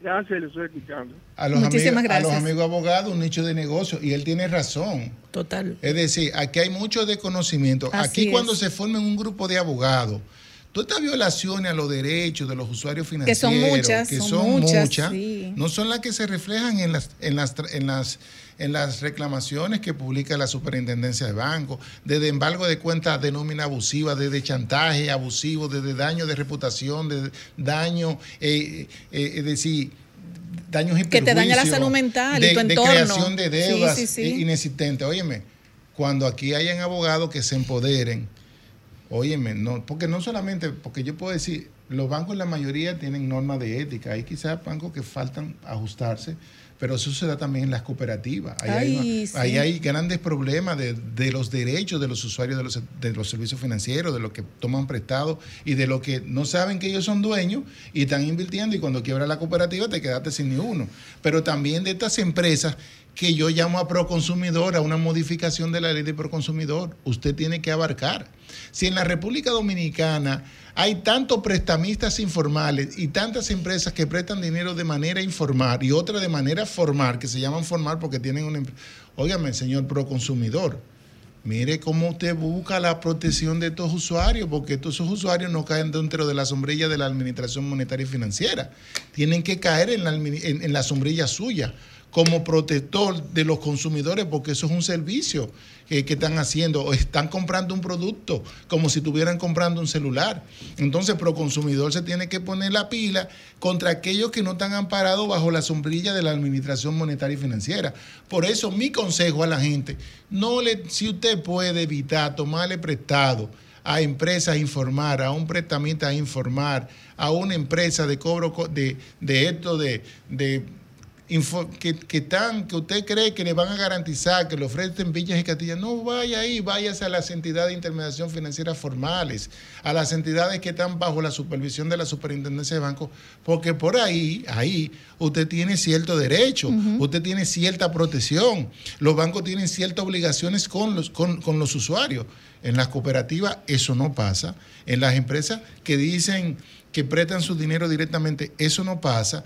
Y tampoco pasa esas empresas que son la mayoría, la mayoría, o todas, que, que- que prometen limpiar tu crédito, no pueden limpiar y te ponen a firmar, no le firme nada. Antes de usted firmar algo de este tipo de empresa, búsquese un abogado que le Así lea el es. documento. Jesús, sería interesante que tú le pudieras dar a las personas las redes sociales, dónde conseguirte para esos consejos que siempre tú le das a los a nuestros radioescuchas, que es de- desde los Estados Unidos han, han hecho varias llamadas No, en el no, día de eh, hoy. no, y le agradezco porque Un mi- saludo a los Estados Unidos, primero, a nuestros radioescuchas. primero agradecerle a, a los a nuestros seguidores que nos escuchan en, en- por acá en Desahógate primero, que nos siguen en nuestra plataforma de las redes sociales, Jesús Geraldo Martínez, todos juntos, y que nos siguen en nuestras columnas en acento, porque a través de estas denuncias que ellos nos escriben por correo, nos escriben por mensaje Correcto. directo, es que yo puedo hacer buenos programas como en el día, en el día de hoy, porque uno trae sobre la mesa y le explica a las personas, óyeme, tú tienes derecho, tú hay una ley que no te pueden